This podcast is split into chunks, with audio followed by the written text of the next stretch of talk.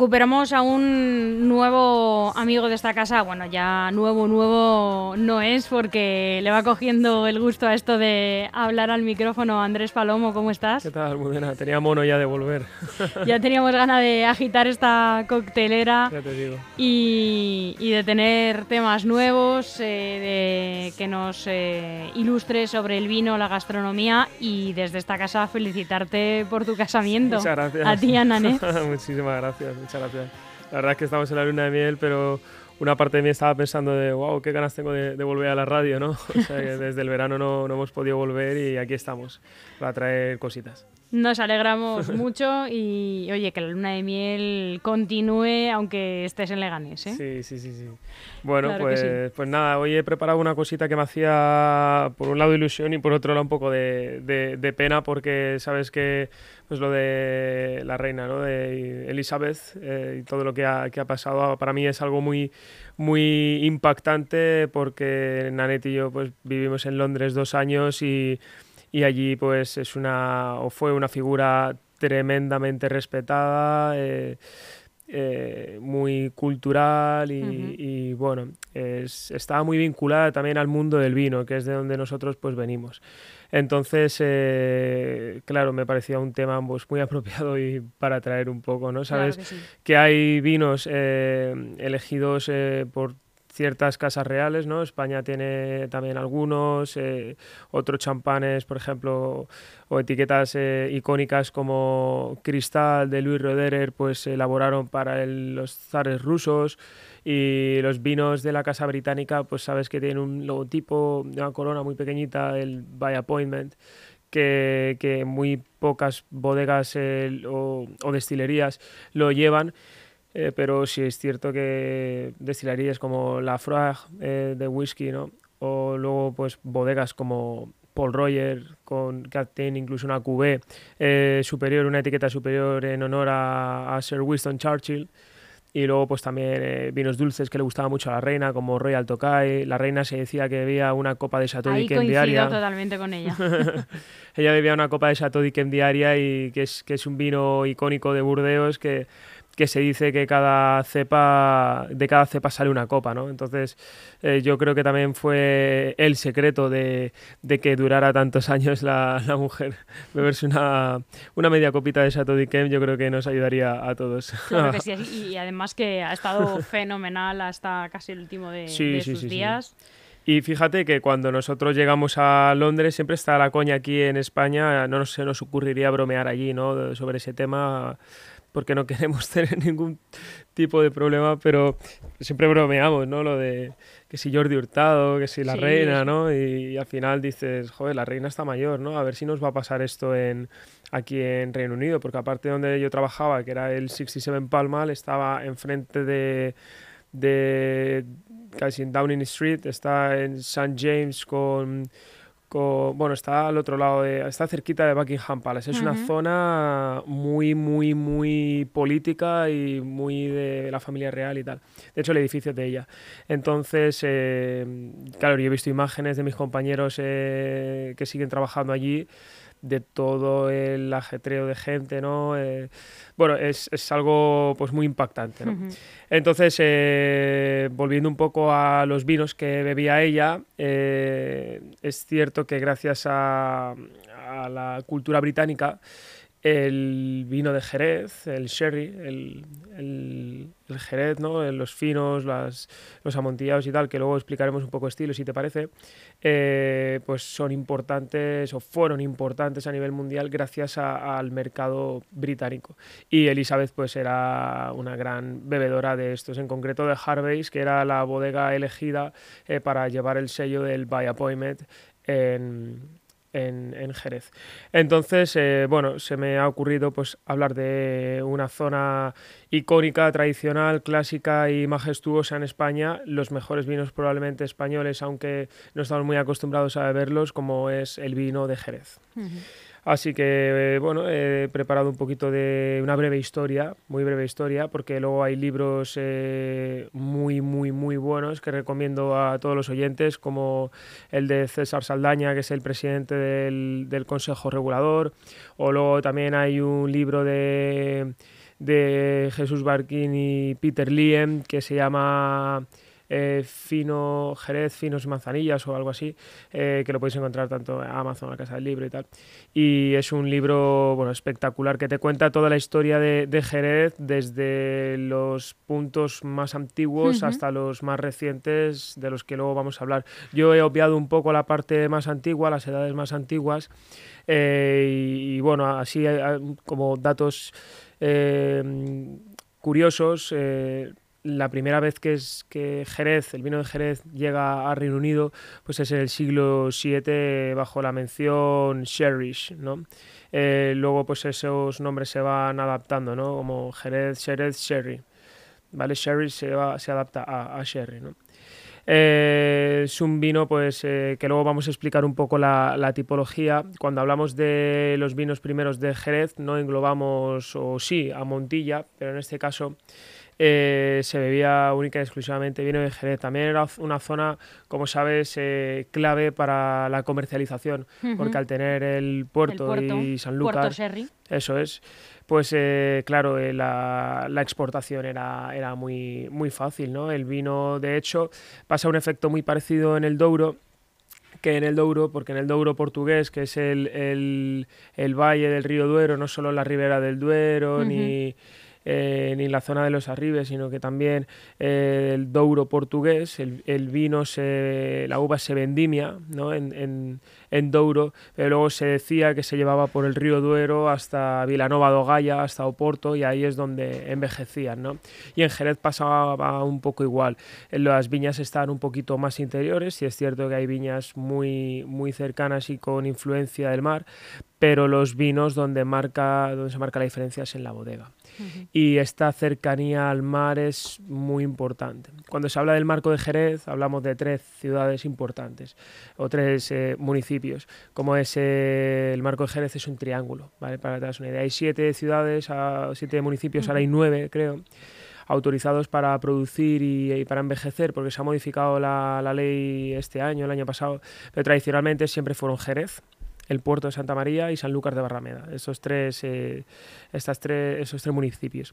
Y se decía, y una frase muy importante, que, que, me comentaba Antonio Barbadillo, eh, productor y, sobre todo catador de, de manzanilla, la persona más experta de manzanillas que yo conozca, se decía que los vinos de Sanlúcar de Barrameda huelen y saben a mar. Que los vinos del puerto de Santa María huelen y saben a río y los vinos de Jerez huelen y saben a paja. Entonces es, un, algo curioso y es cierto que cuando tú pruebas una manzanilla de Sanlúcar que equivale a un fino de Jerez o un fino del puerto, vas a notar una salinidad extra debido a la cercanía que tienen las botas o lo que son las barricas al mar. Aquí llamamos bota a la barrica. ¿Vale? A, lo que es la barrica de, roble. Son un poquito más grandes, se llenan siempre dos tercios, se deja un tercio libre para que haya una capa de oxígeno y lo que le va a proteger al vino del oxígeno es eh, una levadura eh, que se le llama eh, velo de flor el velo de flor lo que va a hacer es crear esa capa de protectora que va a durar hasta los 5, 6, 7 años, luego se irá parcheando, se irán abriendo agujeritos en los que ya no habrá una crianza de velo de flor, sino que habrá una crianza de oxígeno, es decir, oxidativa. ¿vale? La crianza esta del velo de flor se le llama crianza biológica y así es como se producen pues finos, manzanillas. Manzanilla, para que para que no lo sepa, es lo mismo que un fino, pero solo producido en Sanlúcar de Barrameda. De hecho, Manzanilla tiene su propia denominación, la, denominación de origen Manzanilla Sanlúcar de Barrameda. Y luego, pues el fino se produce en Jerez y en el puerto. Pero es lo mismo, es el mismo proceso, es la misma uva. La única diferencia es la poquita salinidad que, vas a notar. De hecho, se dice que el, plato perfecto para acompañar la manzanilla es el jamón por esa, por esa salinidad un poco. Entonces, haciendo este breve resumen y explicando pues, que los vinos envejecen muy cerca del mar, pues era súper fácil de coger esa bota directamente y exportarla y que ya cada país importador pues, lo embotellara. Entonces, pues empiezan estos primeros lazos con, los vinos de Jerez. Luego también se exportó a, los tiempos de la conquista de, de América De hecho, fue pues, motivo de celebración de las conquistas de, Perú y Venezuela, ¿no? Eh, beberse un montón de, botas de, de, vino de Jerez, por lo que se cuenta. Después de estas exportaciones, pues eh, se abrieron el mercado de las Indias. Lo que ocurrió allí es que, bueno, antes de que, de que ocurriera esto que te iba a comentar, eh, esto llamó mucho a inversores italianos. ¿vale? Entonces, eh, claro, llegaron apellidos muy importantes como ahora es el apellido Jiménez Espinola. Espinola es un apellido italiano, Jiménez pues eh, nuestro y, y, al juntarse pues tenemos una de las marcas más grandes de Jerez. Pero claro, al abrirse este mercado, pues aparece la piratería, que era pues eh, una parte muy importante de la historia eh, del Reino Unido, de la historia británica. Entonces eh, se producen robos o saqueos de, esta, de estas naves y se lleva todo el vino de Jerez, eh, de las Indias, se lleva a Londres. Y ahí es donde se empieza a poner de moda. Incluso llega la reina Isabel I y, y cuando prueba estos vinos pues lo denomina como, como, el vino ideal por encima del resto. Entonces esto claro tiene un impacto en la zona como te podrás imaginar brutal. Cuando tiene un sabor totalmente distinto a cualquier otro vino. Correcto. Eh, cuando nosotros decimos poco así coloquialmente eh, tiene un sabor ajerezado, amontillado, eh, está claro pues que nos referimos a un vino de, de, de, Jerez. No va a tener tanta fruta, ni tantas flores, ni una capacidad tan aromática, ni, tan, ni un perfil tan afrutado como pueda ser un blanco normal, ¿no?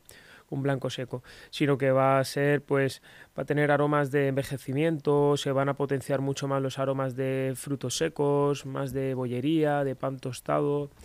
Eh, es un vino totalmente diferente. Es muy difícil explicarle a alguien que no haya probado un vino de Jerez, un vino de crianza biológica oxidativa, es muy difícil explicarle cómo sabe.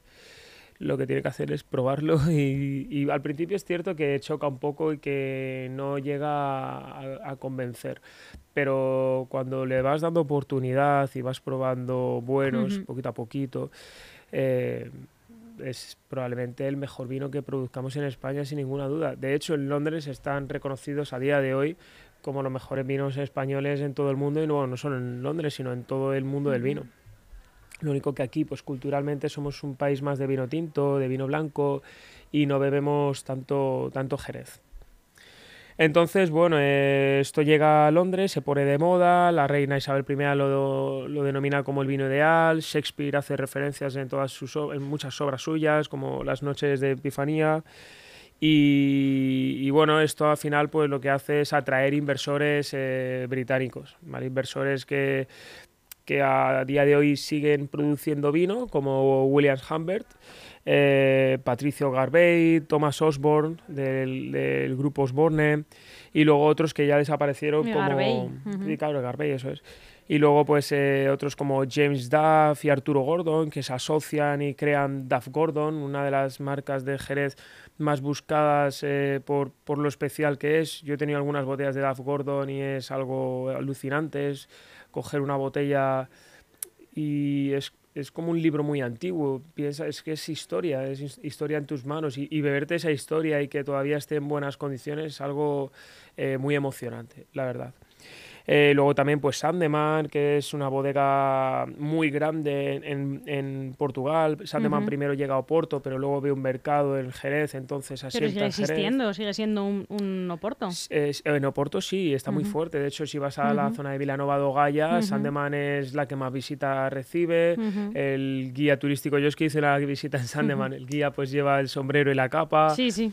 Eh, las cuales ellos dicen que que otras marcas... Yo tengo una botella en casa, de hecho. Sí, que se dice que las, algunas marcas importantes de Jerez copian el tema del sombrero y la capa de Sandeman, pero, pero bueno, eh, esto nunca lo sabremos. Y luego también inversores eh, o empresarios de la zona, o sea, de la época, disculpa, españoles muy importantes, pues como Benigno Barbadillo, que ahora pues es el Imperio Barbadillo. También tenemos a Juan Sánchez de Sánchez Romate, León de Argüeso, de Bodegas Argüeso. Y el más importante, porque es todo este, est estos inversores llegan en el siglo XVII pero antes el primero que llega es Antonio Cabeza Aranda y funda la bodega CZ Rivero, la cual está considerada la bodega más antigua del marco de Jerez. Es algo, ya te digo, muy impresionante tener una botella de eso porque puede ser una de las botellas de vino más revalorizadas en todo el mundo. A día de hoy esa bodega sigue existiendo, pero bajo el nombre de Tradición. ¿Vale? Que Tradición pues empiezan en el 70 y heredan todas las viejas soleras de lo que era CZ Rivero. Pero bueno, esta fue la primera, la primera bodega de, de todas, CZ Rivero. Y luego, pues otros empresarios como José Antonio Sierra, del Maestro Sierra, Antonio Fernández de Valdespino, de Bodega Valdespino, Eduardo Hidalgo, de Bodegas Hidalgo, etc. Este fue el momento más álgido de, la historia del, marco de Jerez. ¿González Vías no es de, de Jerez? Sí, González Vías es de Jerez también, eso es. De hecho, González Vías ahora mismo es de las más importantes. Luego van llegando inversores eh, en el siglo XX, como el filipino de fundador, eh, luego llegan también Ruiz Mateos, que luego hablaremos un poco del, tema de Rumasa, eh, que también fue muy importante en, la historia. Pero en, el siglo XVII como que tocamos el punto más álgido y, afortunadamente se mantiene. Se mantiene hasta un punto muy impactante en el mundo del vino como es eh, la llegada de la filoxera. La filoxera es esta enfermedad que ataca a la viña por la, por la raíz, mejor dicho es un mosquito, un mosquito que penetra en la, por la tierra y, mata a la viña por la raíz. Entonces, claro, teníamos un, un, problema y no sabíamos cómo solucionarlo hasta que nos dimos cuenta que lo que es el pie eh, europeo, la filoxera lo mataba, pero el pie americano no. Entonces, ¿qué se hacía? se cogía lo que es el pie americano y se hacía un porta injerto de la uva que queríamos utilizar, de tal manera que resistía. Pero eh, las viñas que ya se había llevado la filoxera pues no se podían recuperar, ya habían pasado a mejor vida. Sí es cierto que hay suelos en los que la filoxera no ha podido penetrar, como los suelos 100% arenosos, y en los suelos de los suelos de lava volcánica. En los suelos 100% arenosos se me ocurre ahora mismo una zona como la Sierra de Gredos, que hay algunas zonas muy muy muy arenosas o incluso colares cerca de Lisboa en Portugal, donde las viñas se crecen justamente enfrente del mar, incluso cuando hay marea alta puede llegar un poco de agua a la viña. En, en esa arena la filoxera no puede penetrar porque claro, es imposible, ¿no? Entonces, esas viñas eh, se dice que son prefiloxéricas, que tienen más de 100 años. También se utiliza el término pie franco, ¿vale? Para decir que una viña es prefiloxérica. Pero bueno, pues la filoxera llega, arrasa el viñedo y luego pues se vuelve a replantar y, y la industria sigue funcionando en la primera parte del siglo XX hasta que ya en la segunda parte del siglo XX, bueno, incluso antes, cuando ya se funda el Consejo Regulador en 1933 y demás, y ante el gran éxito de los vinos de Jerez en todo el mundo, porque los vinos de Jerez estaban en las listas del Titanic en los vinos más caros, por ejemplo, ¿no? junto a los vinos alemanes y los vinos de Burdeos, y siempre fueron los vinos más caros del mundo.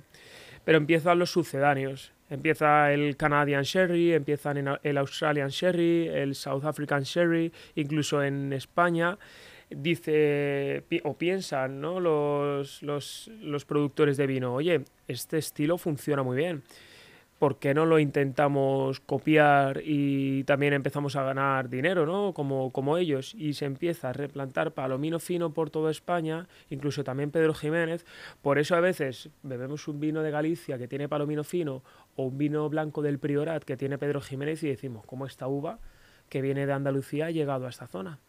y es un poco por ese proceso de que estas uvas se empiezan a replantar ¿no? en toda España, se empiezan a arrancar otra, otro tipo de uvas locales y autóctonas para plantar estas y se empiezan a producir vinos como se hacía el Jerez. El ejemplo yo creo que más famoso es el Dorado de Rueda que lo hablé yo creo que en un capítulo eh, o en un episodio eh, hace, hace un par de ellos creo, que, que, era pues un vino de 100% crianza oxidativa, lo que se hacía era dejar la barrica o, o, la tinaja por la mitad para que el oxígeno actuara con el vino directamente. Eso sí se hacía, es cierto, con verdejo, pero también con palomino fino. De hecho hay palomino fino en esa zona, hay bastante. Donde más hay es en Galicia. Y claro, ante tanto sucedáneo, pues el vino de Jerez empieza a, devaluarse, ¿no? Poco a poco y se empieza a devaluar, eso es.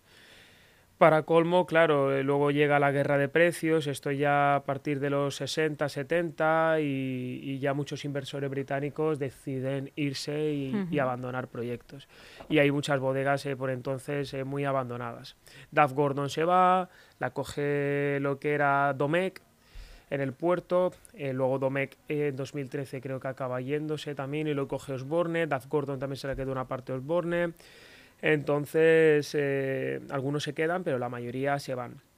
¿Y qué pasa? Que Ruiz Mateos con el grupo Rumasa y con el grupo de, bodegas Zoilo, que tenían un imperio, ¿eh? tenían 10.000 trabajadores, tenían 20 bodegas, pues empieza una guerra de precios hasta tal punto que una botella de fino se vendía pues por un euro y poco cuando, cuando eso pues no cubría ni los costes de producción. Entonces pues ahí es cuando Jerez toca un poco, un poco fondo y, está a punto de hundirse, por, no decir que se hundió del todo.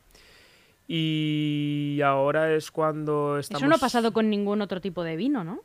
Pues eh, probablemente sí, pero ahora mismo... Quiero decir, una, un, vino que ha tenido esa grandeza, hmm. porque estamos hablando de que eh, los vinos de Jerez eh, fueron vinos y han sido vinos eh, que han tenido un prestigio mayor que un Rioja. Hmm. ¿no? en el exterior. sí, sí, sí, desde luego, sin ninguna Pero eso ¿eh? a Rioja no le ha ocurrido. No, porque yo creo que Rioja siempre fue de menos a más. Y... Entonces, ¿cómo es, cómo es posible que, que, lo permitiesen? ¿no? Porque eso con Rioja sería impensable. Yo creo que también es porque un estilo, es un estilo de vino único y, y, que no gusta, no es un estilo de vino comercial, digamos. Entonces, al no ser un estilo de vino comercial, es más eh, probable, es más sensible que cualquier factor externo que pueda eh, alterar un poco esto, pues, pues entiendes, ¿no? Eh, al final si estamos hablando de Rioja, que es un vino tinto, o de un vino blanco, es normal que se estabilice, ¿no? Es muy improbable que, le pase Era más fácil de atacar. Sí, correcto, eso es. Entonces, eh, por ejemplo, Rioja siempre fue de menos a más. Eh, Ribera del Duero subió como la espuma de golpe. Se creó en el 80 y, y así. Y no ha dejado de crecer. Y no ha dejado de crecer, eso es.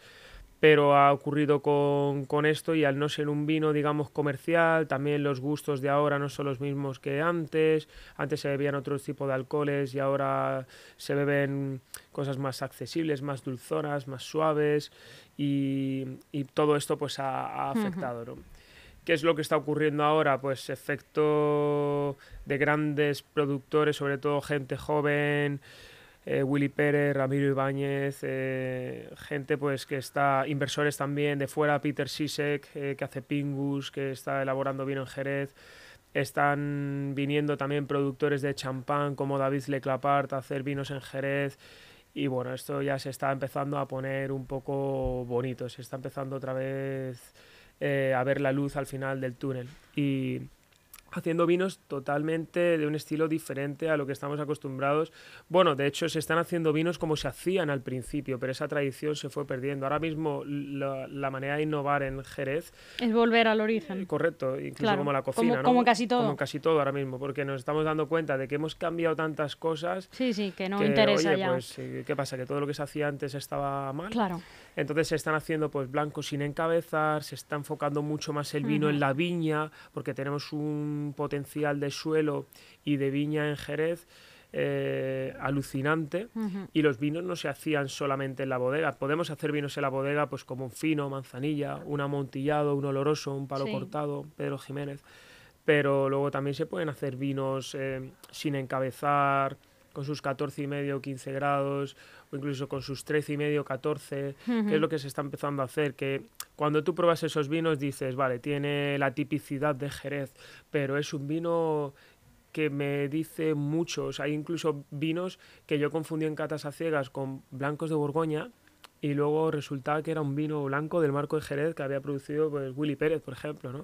Es algo asombroso y creo que los próximos años de Jerez son preciosos y, vamos a tener mucha suerte de, vivirlos en primera persona por, gente joven con ideas y con ganas como, como estos que acabo, que acabo de mencionar. Así que bueno, eso es un poquito el resumen muy breve. De... También se produce Pedro Jiménez, aparte de Palomino Fino. Eh, que me gusta a mí. vinos dulces, que bueno, se da más la Pedro Jiménez en... Bueno, el Jerez también me gusta, ¿eh? pero es verdad que como me gusta mucho los vinos dulces, los vinos de eh, tanto para aperitivo como para postre. Hmm, ayer me, vi yo, una copita, me vi González Vías, eh, Noé, el, el Pedro, Pedro Jiménez. Pero, bueno, esto es más de Montilla Moriles. Hay mucho Pedro Jiménez en Jerez, pero hay más en Montilla Moriles. De hecho, en Montilla Moriles se hace con los igual finos, amontillados y tal, se hacen con la uva Pedro Jiménez. Es decir, la uva en sí no es una uva dulce, todas las uvas son secas. Lo que le hace que sea dulce es el proceso de pasificación.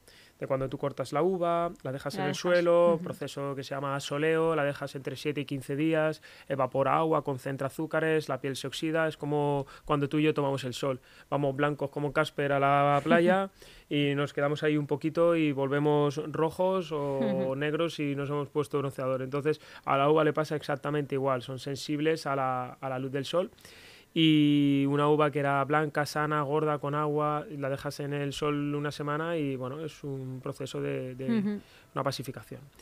Y así es como se elabora luego el, el, Pedro Jiménez. Y bueno, eh, son grandes vinos que invito a probar a todo el mundo, siempre poquito a poco, empezamos por finos, algo pues, menos alcohólico, eh, vamos a darles oportunidad porque tiene una versatilidad impresionante, maridan con todo tipo de comida y, que es una de las zonas, es la zona de vinos, o la, la denominación, mejor dicho, la denominación de origen de vinos más antigua del mundo. No por el Consejo Regulador, pero se dice que es más antigua incluso que Porto. Entonces, eh, vamos a hacer un poco de patria y, beber también Jerez, que no solamente es Rioja o Ribera del Duero beber patria, sino también es Jerez, también es otras zonas, ¿no? Eh, Montilla, o, pero bueno, Jerez ya te digo que es un crucero impresionante, gigantesco, fuera de España, pero aquí pasa un poco desapercibido y, e invito a, la gente que nos esté escuchando a echarse una copita ahora mismo. Hay una película, Andrés, que no sé si la conoces, eh, y voy a, voy a, intentar ser breve porque se nos acaba el tiempo, eh, que es eh, Muñoña, en realidad es una película de amor, pero está ambientada en ese Jerez de las grandes bodegas. Se llama El verano que vivimos. Ya te digo, en realidad es una película de amor, pero está ambientada en ese Jerez de grandes bodegas. También toca el tema de la filoxera, de repente se despiertan y la cosecha Dios mío, eh, nuestras, eh, todas nuestras eh, viñas. Em, y creo que te iba a gustar. Se llama El verano que vivimos, es española. Muy bien. te iba a gustar porque, bueno, em, pues eso está ambientada en Jerez, una, dos grandes familias con dos grandes bodegas. la construcción de una nueva bodega ya con vistas a algo más turístico como se hace ahora. Sí, de no turismo, ¿no? Sí, cuando vas por Jerez las vas viendo, ¿no? Sí. ¿Te va a gustar? mi asignatura pendiente el tema de las películas y el vino, pero, pero te haré caso. Sí, bueno, estás curiosa porque, bueno, al ser en España, que no hay muchas películas que ensalcen una denominación de origen como esta, hmm. a mí por eso me gustó. La, película no es que digas es un. Sí, claro, como todas las películas. Es una película de amor al final. Intentan, claro, eso es. Pero sí es verdad que, que Mm, es una manera de acercarte a este vino y de acercarte a esa cultura y a esa Andalucía de Jerez que yo además le, le tengo mucho aprecio. Genial, pues la veremos con una botella de Jerez. Hombre, claro que sí. Andrés, mil gracias. Gracias a ti.